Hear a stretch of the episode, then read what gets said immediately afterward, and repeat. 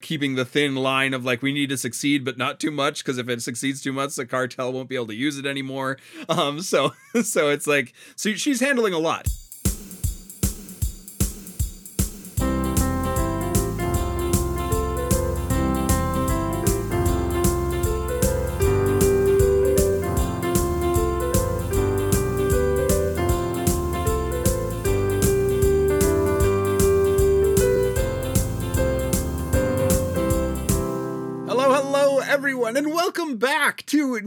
Script, an unscripted conversation about theater's best scripts. I'm Jackson Nikolai. I'm Jacob Mann Christensen. Thanks for joining us for the beginning of another season. Woohoo! Yeah, yes, indeed. We are back from our summer hiatus. It's exciting. We're excited to be back. We were excited to have a break, and we're looking forward to, I, think, what's going to be a really awesome season of scripts. They always are, but uh, on the front end of a season, when all we've got in front of us is just a list of titles, that's like, that's a very exciting place to be to know that there are, uh, you know, however many conversations in front of us. And uh, yeah. one today. Yeah, for sure. Yeah, I'm excited for this season. Excited for the season for a lot of reasons. Uh, yeah, the script's coming up, the different elements of the seasons that have become Hallmark special guest episodes, theme seasons. We have a couple new fun riffs. We're here in season 11 and we're trying to keep things alive and changing and all the things. So excited to kind of share some new uh, sorts of content with you. But don't worry, we're still having this unscripted conversation. All that. We'll just kind of be riffing on the theme a little bit. And I'm excited for that. And excited today to be returning returning to a tradition of the podcast, um, which is talking about a Lynn Nottage play to kick off the season. Absolutely. Uh, if you've been around for a long time on No Script, or or if you have gone back to sort of look at the episodes that are already published, you'll know that for the first however long, four or five seasons, the way that we would begin the season is by discussing a play by Lynn Nottage. It was kind of our season opener tradition. Lynn Nottage is, in terms of her influence and her skill and her voice, truly, truly uh, one of, if not the best living playwright, a hugely influential voice in the American theater. And we felt really that we, we felt that it was really important that those beginning of the seasons not only did they like have a tradition associated but they had something to them that made us feel like we were part of what is happening now in American drama and not just that we were going to do Arthur Miller or Eugene O'Neill as the opening, you know, thing right. for every season, which would be great. Those are great playwrights and a lot of great plays, but they're long dead and we wanted to be, you know, in, involved in the conversation of now. And so I thought Lynn Nottage was the easy and obvious choice for that. The truth is, though, not that we ran out of Lynn Nottage plays. There are still many more that we haven't talked about, but that we were looking for a sort of change in ritual. And so we tried something new that was in the same vein. We talked about a lot of the sort of recent Pulitzers. Um, and so we did that for a while. We probably will go back and forth to try that or other things. But for this season, Lynn Nottage has uh, a play that was just on Broadway that is uh, tremendous. It's a follow up. It had some really interesting stuff in connection with those early parts of our season that we will talk about. So it felt like a cool revisit to our early tradition to spend our first episode of season 11 discussing her newish play, Clydes. Yeah, yeah, newish play is about right, couple years old. I'm excited to get to talk about it. You probably started to see theaters near you um, doing this play, um, so it's an exciting play for that reason because uh, you'll likely have a chance to go and see it, um, and uh, I will likely have a chance to go and see it. I'll talk about that a little bit in the in the context Ooh. section, but yeah, it, uh, fun play to get to jump back in again uh, for this kind of fresh start into season 11, returning to our uh, older traditions of of getting to uh, yeah talk about a Nottage play. Yeah, and I also I'll say I'll give away a little bit just now before we do all of our regular stuff that this play has it, it is a sort of um, extension of Lynn Nottage's play Sweat. We'll talk about why that is and how that works and all that stuff as we get into the conversation. Maybe you already know out there, but it is very much an extension of Sweat, a sequel to Sweat, something along those lines. It came out of the same research that she was doing in Reading, Pennsylvania.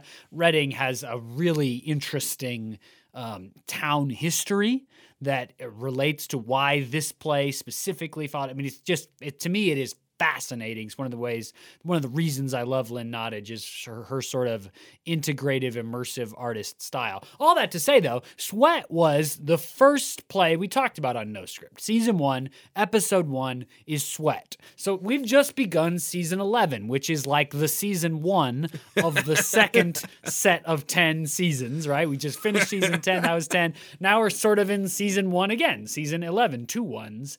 And so I, I just thought it was cool to to connect this play, literally to do the follow up play in season or in episode one of season 11 that we did in episode one of season one.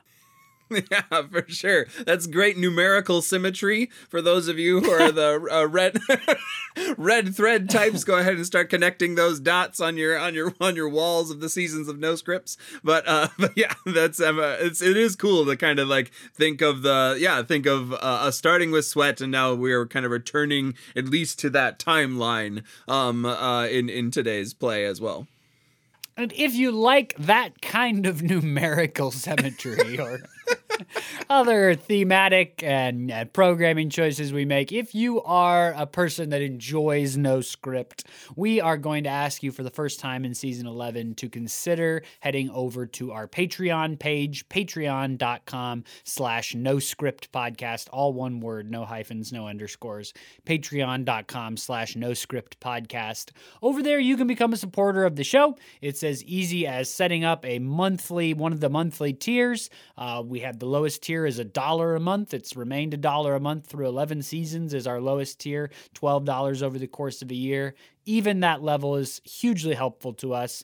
Jackson and I love to do this show. We wouldn't have done it this long if we didn't like it, if we didn't enjoy it, if it wasn't something that is uh, fills our life with something that we want and need. But doing it is uh, financially consequential in that it costs money and that Jackson and I don't have just the disposable income to make that happen on our own, let alone the time that it takes out of doing things like jobs where we could be making money. So it it is a uh, financial negative for us to do no script, and that would be not possible for us to sustain without our supporters. Pure and simple, that's how it is. We couldn't make it happen without the folks that are supporting us on Patreon. If that's you over there, thank you, huge thank you for choosing to do that, for choosing to support us in that way. You make the podcast happen, period. Um, and if that's not you yet, if you're not a supporter yet, please just consider it. Go over to the Patreon page, check it out. There are rewards that you can see. Of course, that's how Patreon works. Um, you know, for us, I think the big thing that we really feel is that the the folks that are choosing to do that can feel like they make the show able to happen. Uh, we try to say that every episode. There is a tier at which we love to give you name recognition on the podcast, shout out a thank you. We're delighted to have one of those to do today. So, to Liliana Hogan, I hope I've said your name correctly thank you so much for choosing to become a patron at that yeah. level. Your support is awesome. It's so great to have those. We get to do those a couple of times a season, and everyone just makes us feel great about the supporters that are out there that choose to do that. So, Liliana, thank you for that. I hope that this episode where your name is dropped in is one that you like, I guess, and that uh, you should because Clyde's is an awesome script. So, uh, this is a good one to do, I think. And you'll always know season 11, episode one. That's easy to find. So, there you there go. You Thank go. you, Liliana. Appreciate your support. And to all the supporters over on Patreon, big thank you. And now back to the script. Here we go, jumping into the script. Um, I'm gonna just give us a little bit of brief context uh, as we jump into this conversation. Um, I'm I'm not gonna contextualize a bunch of Lynn Nottage today because, as we've said, we've done that kind of a lot on the show. But just I, I do want to can I can I do a brief thing about Lynn Nottage? That's cool. For that sure. I just learned uh, when I because I was I've been consuming Lynn Nottage interviews over the past couple of days in preparation. I maybe we've said this before and I've just forgotten. Maybe I'm foolish enough that I I should have already know this and everybody out there does. Lynn Nottage has, uh, amongst all the other crazy cool things about her, two cool that I discovered, and they both are similar. She is the first black person to have two plays on Broadway running simultaneously. I mean, whoa. As far as they could tell in the interview, they said, like, that's as far as we can tell right now. I mean, we haven't found. So that's very cool. But what is also for sure, she is the first woman in American history to have won the Pulitzer Prize twice. I mean, yeah. men have done that, and because of the gender oppression and imbalance in our theater system, she is the first and only at this point woman to have won it twice. I mean, whoa, that is awesome. Yeah, Lynn Nottage is so cool.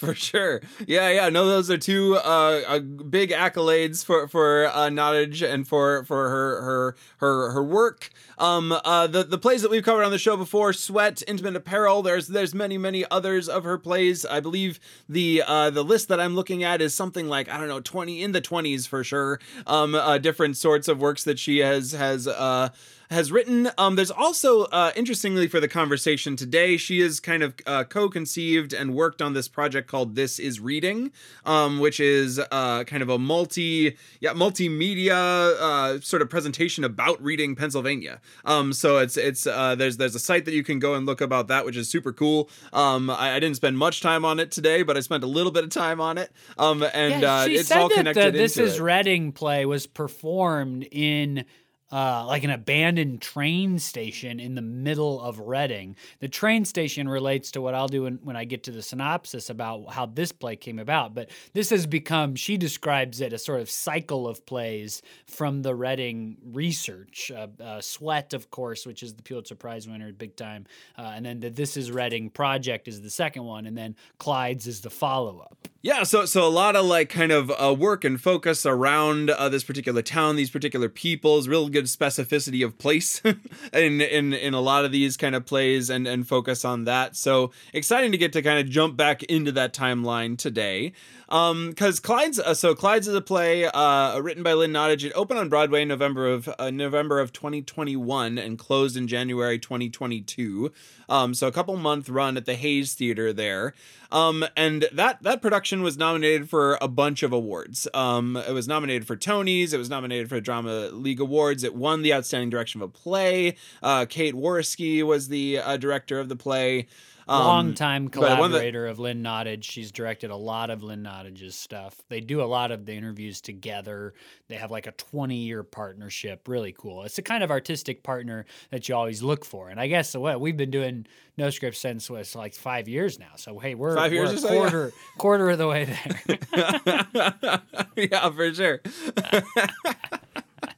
yeah, yeah, no. So, so lots of awards: Drama Desk, Tony Awards, Drama League Awards, Outer Critics Circle. Um, uh, all, all of these. I was nominated for Tonys. I think five Tonys is what I'm looking at here. Four Tonys. Um, so. Uh, well lauded play. Um, it then kind of proceeded uh, to be done by uh, let's see, uh, the Goodman Theater uh, did a production of it. Uh, the uh, I'm kind of paging paging through my notes here.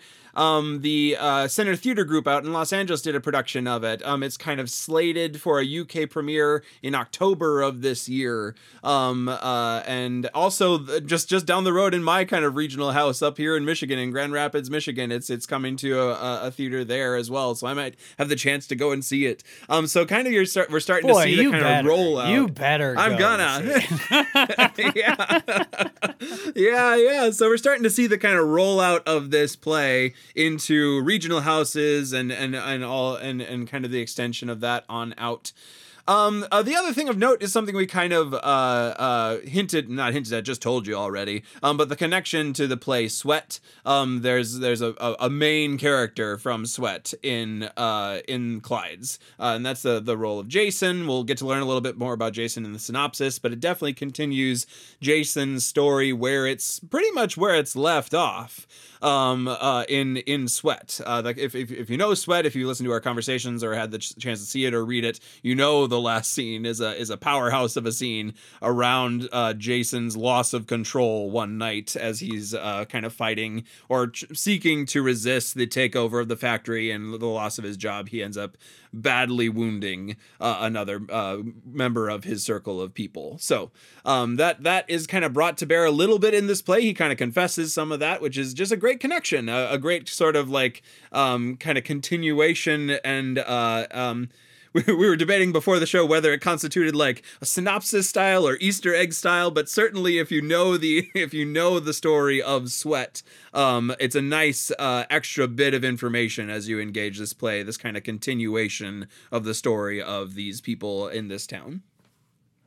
Yeah, I, I, was telling Jackson before we started recording that I was teaching drama lit this last semester at the university, and it we did we taught sweat, and so it was a great it was great to have just uh, not only like read it recently, but have like done several class discussions on it, presentations, all the kind of stuff that you do when you teach play. And so I felt really prepared to come in. I, and I didn't know before because Clyde's is so new. I, I didn't have like a, a whole built up you know preconceived notions about it before picking up the script. So i didn't even really know that jason was going to be in it. And then he walked onto the stage and i was like what? Wait a minute. This, is that guy. And he's oh cool. Follow yeah. yeah. very very yeah. fun. The other thing I, I wanted to jump I, I, almost forgot to to kind of bring this up. The other cool thing about this play was that they decided the second stage theater uh, production decided to simulcast the the the play out in like a streaming uh, or have the ability to stream the production of the play.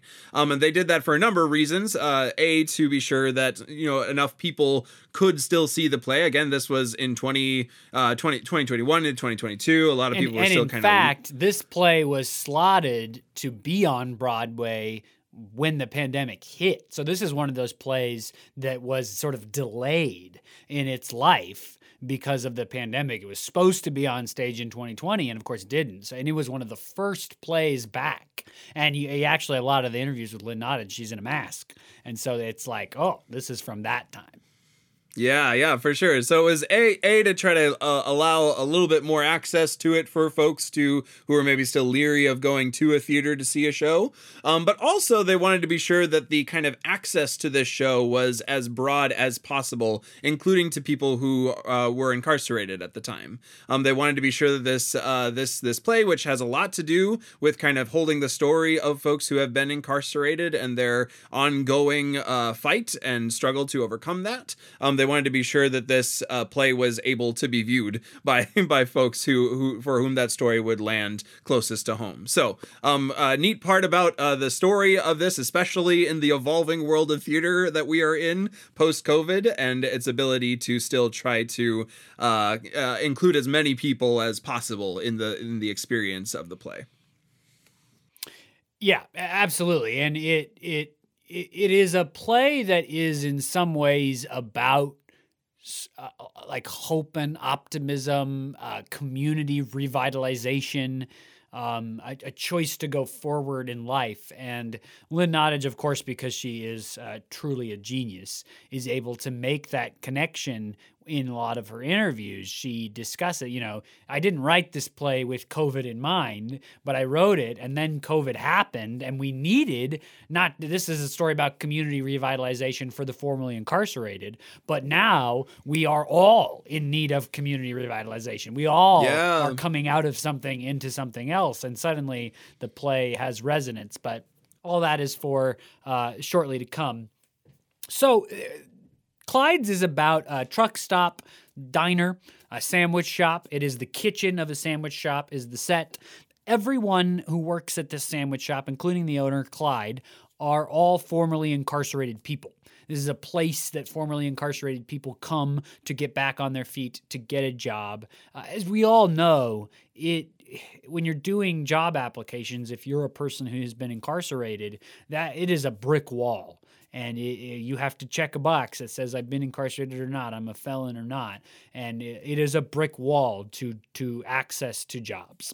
And so this is a play that comes out of that reality. Uh, there are people who have incredible training and skill and incredible personalities and and and could you know be hugely influential and and contribute to a number of different industries that just don't have access to those jobs because they have been incarcerated. And so this is a story about a place that attempts to offer a job to formerly incarcerated people. Now, you would think that that kind of a place would be like a healing uh, environment where you know the person running it like deeply cares and you know is trying to help. But actually, Clyde is something of a monster.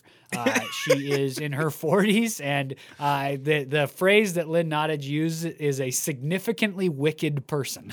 is the description of Clyde. Uh, that that Clyde wants to offer this chance to formerly incarcerated people. Again, Clyde uh, had spent time in in the incarceration system herself, but that she her sort of flaw as a human is that then she takes advantage of the fact that these folks can't work anywhere else, that this is really their last chance. And so she mistreats them in a number of different ways throughout the play, deliberately attempts to make their lives harder and more difficult. Um, and maybe we'll talk about why, maybe we won't. Um, we'll see what kind of time we have. That's an unscripted conversation for you the thing to know about the continuation of this play from Sweat uh, is, as Jackson said, the character of Jason. Jason is one of the two young men that beat somebody up in Sweat. Jason then goes to prison um, and in Sweat is set, if you remember, in two different time periods the time period where the action was happening, and then the future where Jason and Chris are looking back at what they did after having been released from prison. At that time, you see Jason has received a number of different white power Nazi tattoos in prison um, on his face and arms. And so this play deals to some degree with that. He now lives with these tattoos, and we learn in Clyde's that he got them not because he is in particular a racist, uh, but because the prison system is so violent and brutal and dangerous that getting face tattoos was a way to keep himself alive and unharmed inside the prison industrial complex. And so that's at least how he tells the story in this play. Um, it, it, the writing of this play flowed out of the writing of Sweat because this is a, the fascinating story I've been hinting at. Reading, Pennsylvania, because it was part of the Rust Belt, was a place where the story goes you could get off of a bus and by the end of the day have an incredibly good paying job at a factory with benefits, with time off, with all the things that you want. This, of course, was a long time ago now, before uh, the, the the sort of falling apart of uh, you know a factory industry of steelwork and all that such stuff in America. Um, and because it was so easy to get such a great paying job and set yourself up for a great life, again, that's what Sweat is about, right? All these people have a, a really solid financial support system before these factories start to shut them out in favor of lower paid workers. Um, because you could get that kind of job in Reading, prison systems, when they would let people out, would put them on the bus to Reading because you could get off the bus even as a formerly incarcerated person and get a great job. And so places like Reading were filled with formerly incarcerated people. But then, of course, in the post industrial age, the Reading no longer has those kinds of jobs, but the system is still churning people out into Reading. And so Lynn Nottage talks about she go she went into that. If you remember back for our conversation from Sweat, she went in thinking she was going to write a play, uh, sort of Mother Courage. That was her plan when she was in Ru when she was doing it. Um, ruined in Africa. So she went into to Reading, not to write a Mother Courage, but with a sort of sense of what she was going to write, totally changed by the people she met when she was in Reading. And so out of that came Sweat. But also out of that, because she met so many formerly incarcerated people, comes this play, Clyde's. And it is about that. It's about um, people in the the sort of central metaphor of the play is like a purgatory meta- uh, uh, metaphor, a sort of uh, stuck liminal space kind of metaphor. And that is where we meet the folks who work at Clyde's, the diner that is becoming famous for its sandwiches when we meet, when we start the play. And it is becoming famous for its sandwiches because of Montrellis, who is a sandwich genius, a sandwich uh, Uh, he he is he is he makes them from the depths of his love and soul and passion. The sandwiches he makes are as much uh, art as they are food. They are incredible pieces of culinary work and he is training the folks that work with him in the kitchen to sort of use the way that they make food. Uh, this is a more subtle feature. I'm not sure he would have said this out loud, but I think it's clearly true as a meditative practice, as a way to sort of rethink your life, the care, the patience, the artfulness that goes into constructing food for someone else. That's Montrellis, runs the kitchen. You can see how he would be in conflict with a person like Clyde, who is barely scraping by, who is mean by nature, it sort of seems, although the, the word mean gets negotiated throughout the play, and who is uh, apparently in debt to like uh, to, to, to like the cartel, uh, who has you know is funneling money through her truck stop. But the truck stop has begun to get some notoriety because the sandwiches Montrellis and his team makes are so good. The team that we meet, although we get a sense that there are other people that we haven't met, are made up of uh, Rafael, Letitia, and then, of course, this is a stranger comes to town kind of story. This is a uh, use the new person to help do some of the explanation, uh, expository stuff at the beginning. Jason, Jason of Sweat, comes in. He's the new guy, uh, and he's the one who's being sort of taught all this. He has skepticism of Montrellis at the beginning of the play, which apparently everybody else had, and then they are slowly won over across the course of the play. The play all takes place in the kitchen. They do a whole lot of cooking throughout the play. It was fascinating to hear the director talk about the challenge of a play that is this proppy, this specific, this like every action has to be negotiated and fit just right into the action of the play because they're prepping and cooking food and sandwiches in a, you know, diner kitchen throughout the course of the play. Some of the major events that happens, of course, is Jason's introduction, his being sort of taught to make sandwiches in the way that Montrellis likes to make sandwiches. Um, Letitia has a daughter who has a sort of severe physical disability that she is working to find care for throughout the course of the play. She has an unreliable ex who does not do a good job caring for the daughter. Um, Rafael and Letitia have a sort of on again, off again romantic sort of relationship that you know s- slowly sort of heats up across the course of the play and then falls apart when Letitia doesn't show up for a date because her unreliable ex got her a cake for her birthday. Um, there's that kind of stuff throughout the course of the play. Uh, the the the major sort of conflict that ends up coming to a head at the end of the play is sort of Clyde's uh, practicality, get the sandwich made, feed people whatever. I don't care about all these fancy ingredients. Um, and Montrellis's sort of attitude of love and care and patience. The end of the play, the big conflict is that he won't put pickle relish on a specific sandwich that's been set up throughout the course of the play. Clyde demands that he does it, and sort of one by one, the people in the kitchen side with Montrellis. And then they all exit the kitchen at the end of the play and leave behind a sandwich, which they all add one ingredient to, something that has become sort of their signature thing throughout the course of the play and the sandwich is left behind. Clyde has refused to try a sandwich one of Montrellis' sandwiches across the course of the play, and finally at the end, it looks like she's going to take a bite. Um, but that exit at the end of the play is crucial because, again, this is the central. I think it's a fairly subtle metaphor, but well done. Is this purgatory metaphor? I, Clyde may be the devil in this purgatory metaphor. It's yeah. a little like that's kind of brought up. She like sets things on fire across the course of the play, yeah, uh, and and Montrellis sort of leading them out back into the world is a, a, fairly major action. It's not just the exit that ends the play, but it's the exit that starts the next chapter of their lives, it seems to be. All of these folks, you know, are learning from Montrellis in hopes of being chefs or sous chefs uh, in, in their next part of their career because uh, that's their hope on where they can actually get a job. Um, I don't know, Jackson. Have I missed any of the sort of? It's a you know, it's an ensemble. It's not a plot show. It's a character based. It's a comedy. It's it's it really interpersonal. It's got realism and comedy and supernaturalism all mixed together in that Lynn Nottage is a genius kind of way.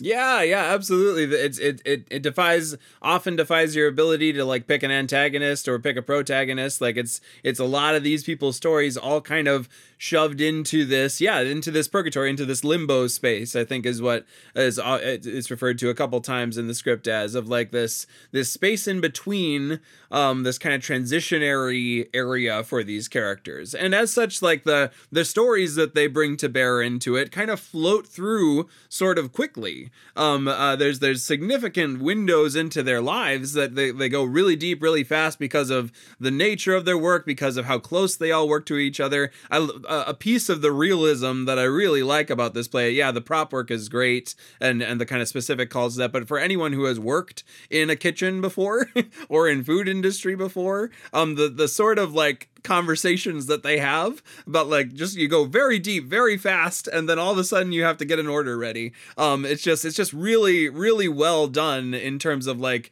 showing the realism of that situation for these characters as they have to work in a high stress environment with each other somehow and share this time even though they have so much that they're bringing from their world outside of this place into into the the action of the play.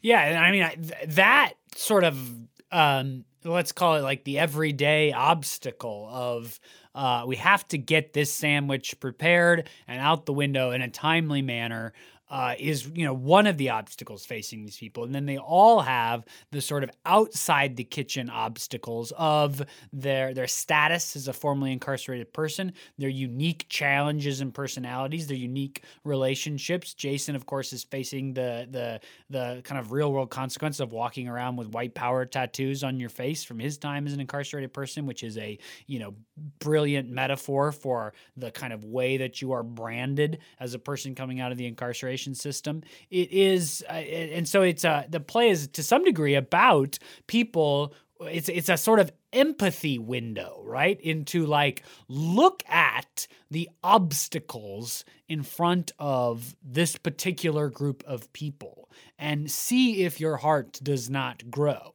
Um, the, the, in one of the interviews, I can't remember whether it was Lynn Nottage or it was the director, talked about how um, theater is in some ways a sort of safe space because in our society we you know we want we want to feel safety. And so out in the world, it's easy to feel one way about the penal system, a sort of crime and punishment system. But when you're brought into a theater, you can be offered a personality, a human heart, a soul that you fall in love with over the course of a show. And then the question becomes how does that change your sense of the world? How does this empathetic portrait of the obstacles faced by this particular group of people, not this broad swath of humanity? Humanity of formerly incarnate. But these five people, uh, you know, how does your how does your heart change? How does your politics change? How does your sense of the world change?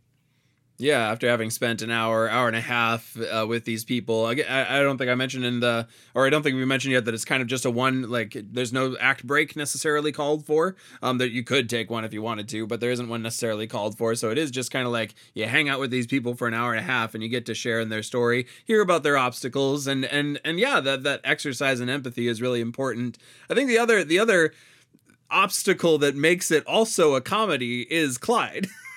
who uh like yes they're they're they're bringing they're bringing these real world obstacles that they're trying to face and overcome. And also they have to deal with Clyde who who just like really tries often to to make it hard for them. And Clyde, it's interesting because Clyde can be read as a, as another character worthy of empathy. You you hear a lot about her story, or not a lot actually, a little bit about her story, um, and how she has managed to overcome some things and make the alliances that she needed in order to run this place and have it be what it needs to be for these people, while also like keeping the thin line of like we need to succeed but not too much because if it succeeds too much, the car cartel won't be able to use it anymore. Um, so so it's like so she's handling a lot, and she is also this um uh, co- comedically um villainous.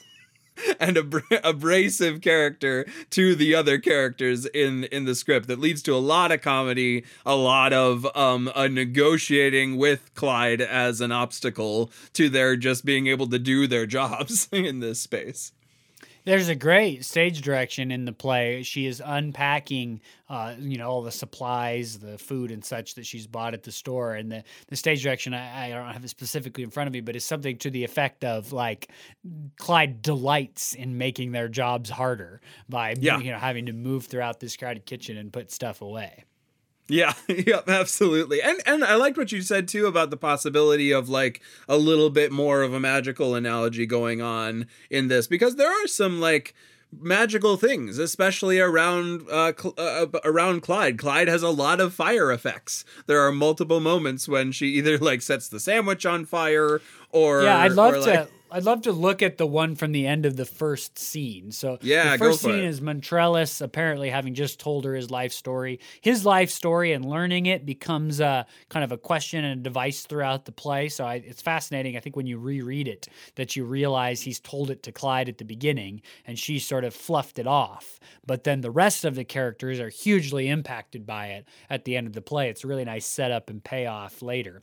Uh, but at the end of this scene, Montrellis then has sort of tried to convince her about the quality of the sandwiches and the ingredients, and she's kind of gone after him about that. It's a really nice introduction to the two competing figures in the play the sort of peaceful, calm, kind, meditative Montrellis and the, the practical, energetic, aggressive Clyde. But then at the end of this scene about the sandwich, uh, there is this stage direction. They're talking about it. I'm not going to do. Clyde says, "I'm not going to do this little tango with you." Montrellis, is that what you see? He eases the sandwich even closer to her. It appears to glow. That happens several times throughout the play. The sandwiches appear to glow. Then uh, that Clyde walks away, and it says, as she leaves, Clyde extinguishes her cigarette in the sandwich, which spontaneously bursts into enormous flames. Yup. And that is not the last time that something like that happens throughout this play. It's not. The last time, very similarly, Clyde is alone on stage, again tempted to eat the sandwich. And and the last the last parting like stage directions of the play is as Clyde raises the sandwich to her mouth, a devilish smile creeps across her face, and in a flash, fire surrounds her. Um, so it's it's got this like definitely here's got even this, more. like- uh, there's Yeah. a question some point in the play of did Clyde quote sell her soul to get this joint? right? Hmm. Later, Jason says she might actually be the devil. Hmm. a lot of fire imagery and language around our friend Clyde. Yep, yep. yeah, so it's it's a great play for that sort of liminality of yes, these are these are the to some degree, at least uh, by the account of these characters, they're all real people with with real backstories that are all navigating a really hard moment in their lives and kind of bouncing off of each other. And there's also this other element, especially with those the kind of fiery stuff that we just talked about and the leaving of the space scene that happens when Mon- Montrellis kind of helps them all to leave in a distinct manner from how they've left before somehow um uh the the script kind of calls for that that is this kind of question of you know what it, like this is it, it evokes a sense of what if these characters are in limbo and are trying to find a way out? And through the, their time together, they have navigated a way out, despite Clyde's best efforts to to kind of keep them hopeless in this space. Yeah, well, and that that purgatory metaphor works for the play, of course, and that it's a broader statement on the nature of coming out of the prison industrial complex and the kind of purgatory of your life being stagnant, and then the the, the opportunity Lynn Nottage presents for these folks to walk away. You know, the the old adage in theater is if it's a tragedy, it ends with a murder, and if it's a comedy, it ends with a wedding. And while this play doesn't end with a wedding, of course, this play ends happy. This is, a, I mean, to, to, for all intents and purposes, this is a happy ending to the play. It is joyful for these people to walk away from Clyde's because, assuming that your design team and your direct team, your act team, has told the the kind of supernatural metaphor part of the story right, they're they're exiting a space of stuckness to move forward and and and make their lives better um, and so that that's the wedding at the end of this comedy although there are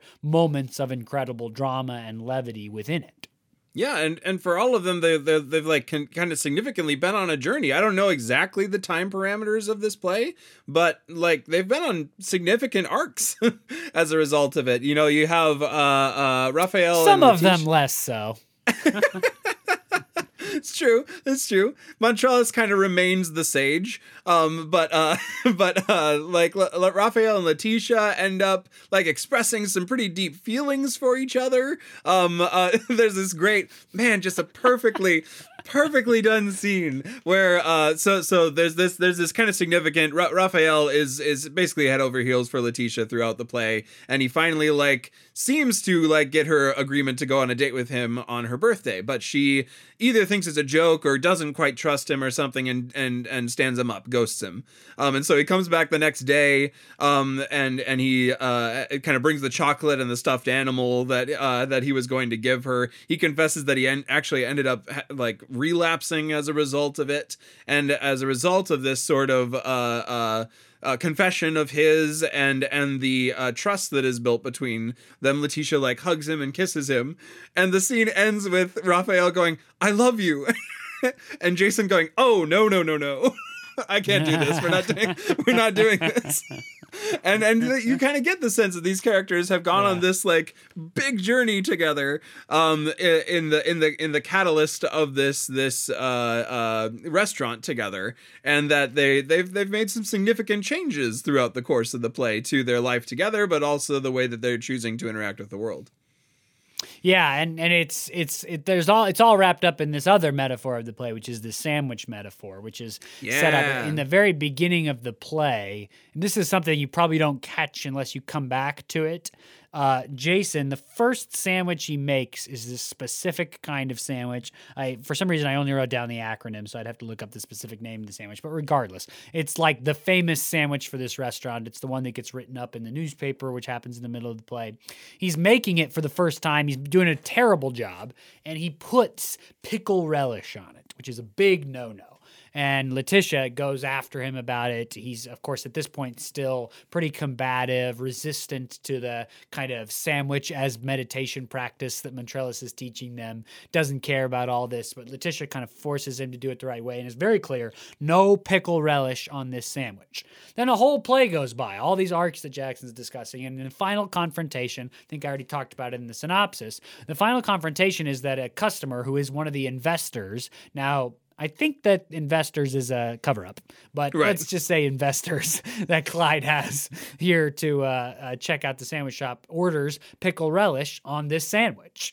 And it is a huge affront to Montrellis' sort of sense of harmony and everything being in the right order and constructed to, to balance and match and create an experience and a story. And so he refuses to do it, everybody else refuses to do it too. But it's the same sandwich and the same ingredient.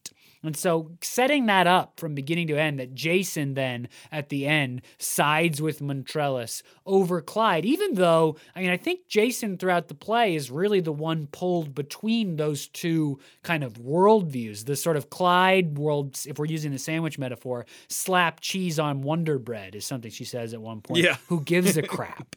You know, just just make the crappiest sandwich you can get away with and let's just move on with our lives. Nobody cares about this. The world doesn't care about this. The world doesn't care about you. That is maybe Jason's natural inclination at the beginning of the play. And then through being in this kitchen with Montrellis, learns the practice of construction, putting things together in harmony, community rebuilding through food. And at the, you know, the climax of the play then, if you're reading it this way, in my interpretation, would be Jason deciding who he's going to be. And then, of course, the whole kitchen walks out with Montrellis. But I do think that it is the Jason story that is the big question. Yeah, with with with Montrellis and and Clyde as the two kind of avatars of the two ways of life.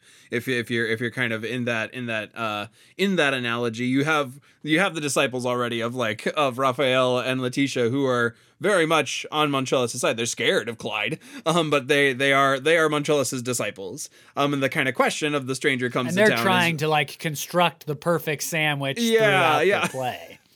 Yeah, and interestingly, that whole last push of the play. There's a lot of scenes in this play. There's a lot of kind of breaks in the not in the action, but like you change you change times frequently in the play. That last scene is a pretty, I believe I'd have to double check to be sure, but there's there's it's a pretty straight line from Jason trying to make a sandwich because everyone else so far has been like kind of either making a sandwich for everyone to taste or like pitching out these ideas of awesome sandwiches. And Jason's pitches are like Philly cheesesteak. Um, everyone else's is like roasted duck with a blueberry marmalade, etc. Um, and um, and finally, in this last kind of ending scene, uh, he's a framed the review for Montrellis, the review that Montrellis brings in about the the uh, the restaurant getting more and more cred um, from from reviewers and things like that. But also, he's made a sandwich for Montrellis to taste, um, and so he kind of goes on this this this uh, or this this final scene goes from him finally jumping on board trying to make a sandwich, jumping on board the idea of Montrellis that they could make this place into something great, um, and then eventually choosing to side with him on the relish issue, um, and standing up to Clyde uh, with with with with with whatever he has available to him to stand up to Clyde.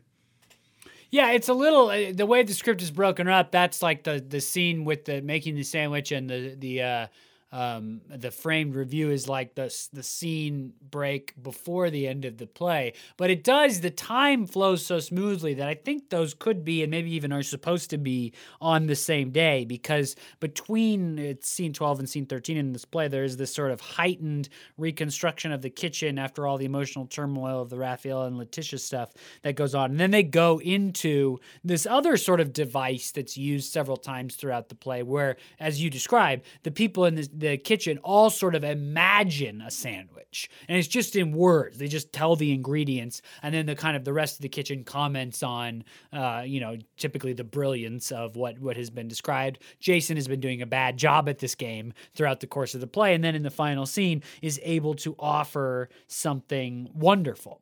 The other thing that happens in the final scene, which is uh, one of the things to me that is um, interesting about the play, is Montrellis finally tells his story to the rest of the people in the kitchen. Again, we believe he's told it to Clyde at the beginning of the play, and she sort of rejected its kind of heartwarming nature, or in some ways, a terrible nature also. Um, he finally tells it to the to the group at the end of the play. Basically, his story is that his brother was, uh, you know, like a sort of genius, and one of his friends uh, tricked him into being a mule for drugs. And his brother got caught right before he was about to go to Yale Medical School. And uh, who who has felt like a screw up kind of his whole life, uh, saw his opportunity to do something meaningful, chose to take the fall for his brother, and he was the one who ended up going prison. So his brother could go to medical school, and now his brother is a surgeon in Africa.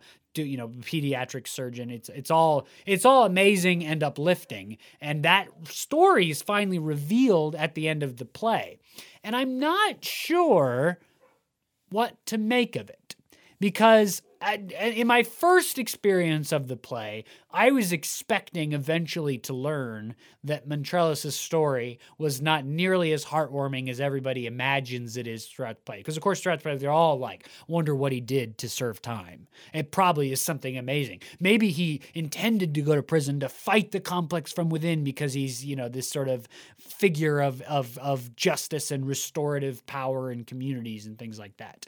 And so my expectation, which was violated brilliantly by Lynn Nottage, was that, oh, I think we're going to learn maybe it's not as great as we thought. And that was going to be sort of part of the story of this play. Even Montrellis, who did this thing, can can become the person he is today. But no, it turns out it's it's exactly as inspirational and uplifting as you think it is.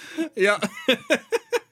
yeah, and it actually like connects directly to the stand that they all take at the end because he the the the the phrase that he uses at the end of his story is something along the lines of you all could do like they say we could never do something like that. It's like no, you could. You just have to figure out what you're to do when the hard choices hit. Um and and the the kind of relish scene becomes the hard choice for them to try to try try out this this new viewpoint of theirs that they just got as a result of his story. And I mean, maybe I'm reading too much into this because you and I come from a, like a Judeo-Christian system where we live. Eh, it's also like if, the whole metaphor of the play is purgatory, is this competition, Clyde is a sort of devilish figure, maybe sold her Soul has sets things on fire, Montrellis is the sort of competing figure. I mean, Montrellis' story is like as Christological as it gets. I mean, it's it's like it's full on Aslan, right? It's like, oh yeah, the Christ metaphor in there is uh, is not hard to miss, right? Mean, literally takes on the sin of an innocent man and suffers the penalty. Right? So it's like I, I, as we, you look, you sort of pick apart, not pick apart in a bad way, but just sort of untangle the threads of this uh, heaven, hell, supernatural, purgatory competition sort of metaphor that Lynn Nottage is using. Montrellis reveals his story at the end, and it's like it's like full on Jesus. Definitely, there's a lot of self-sacrifice in there. I think I think probably Montrellis would would align a little bit more with maybe the Buddhist uh, self-sacrifice line of thought. Um, but but yeah, absolutely, there is this like full-on um uh, uh l- laying down of you what what what you have uh for the betterment of an of another. Um and uh that and that kind of proceeds into the laying down. I don't know if if, if it's exactly well again then montrellis is the first one to lay down his job with the hope that these that the rest of them will find their way out of here as well. So it does definitely um carry through his his character all the way to his leading them out of this limbo state yeah, and it, it's he he seems to be in there with them in some way in this purgatory state because his, exit matters at the end.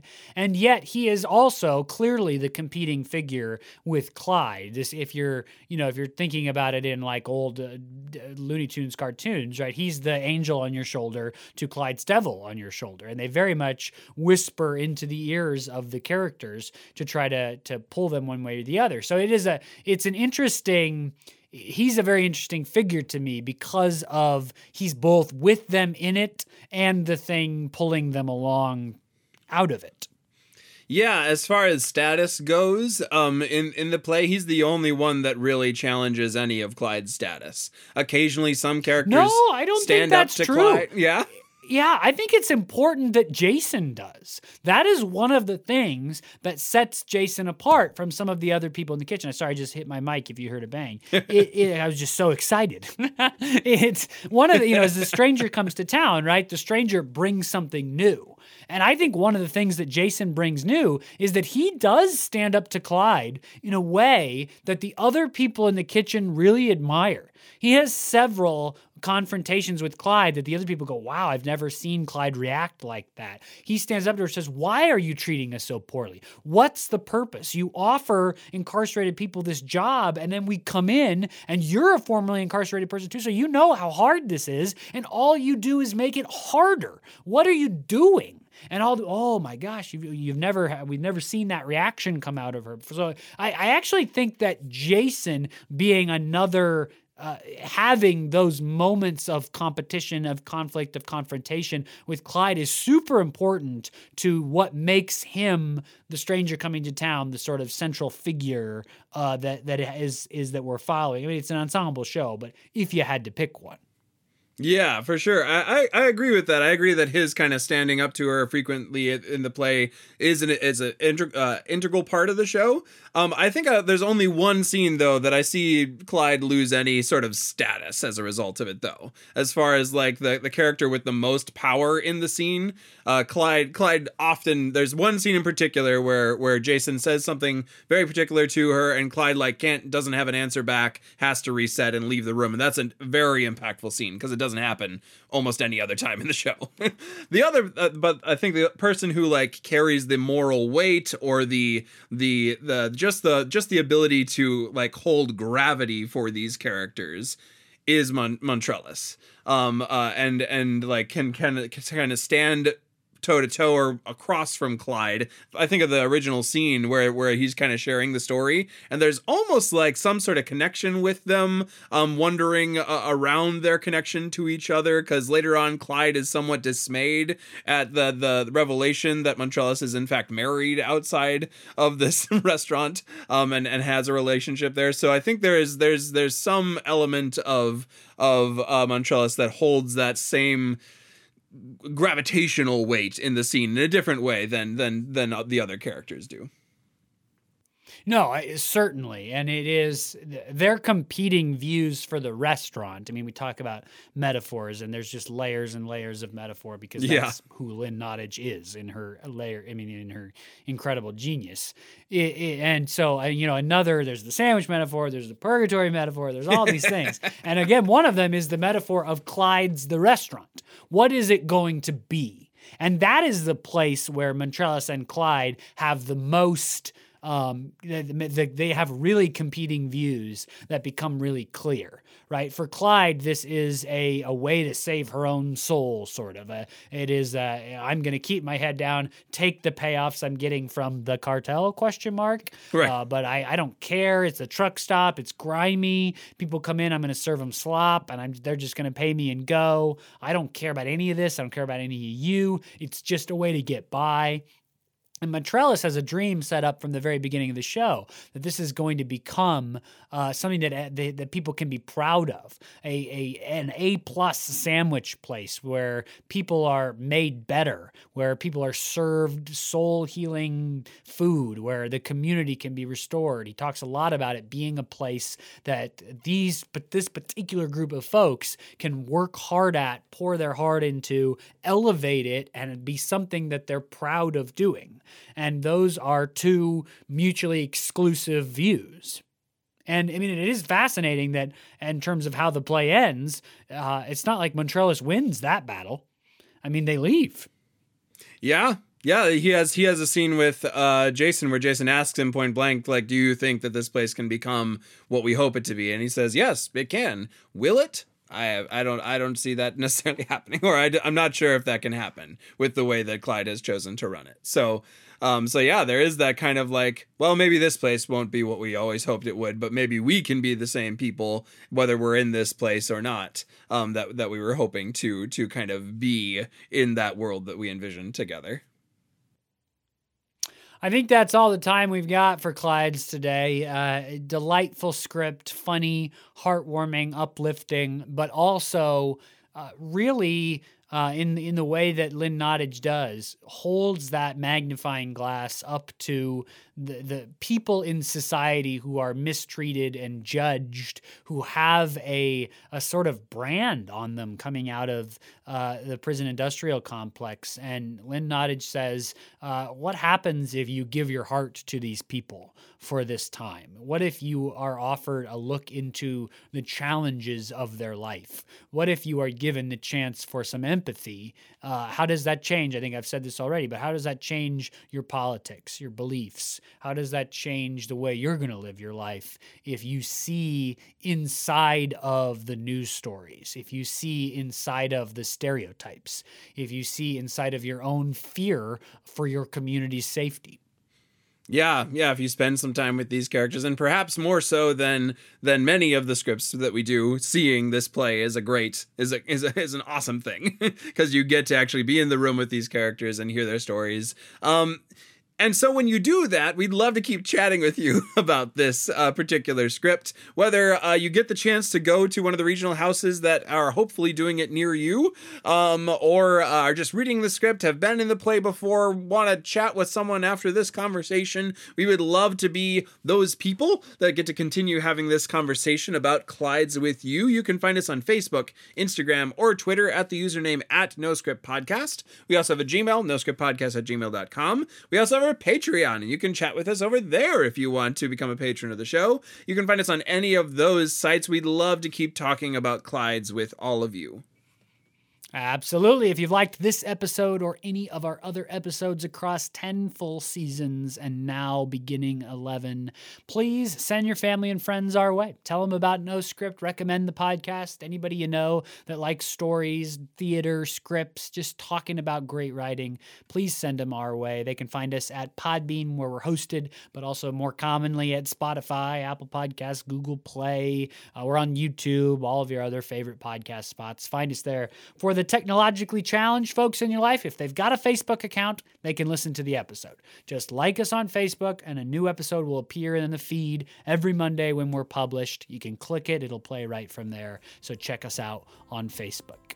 Until next week, when we're back with another episode about another great play, I'm Jacob Mann Christensen.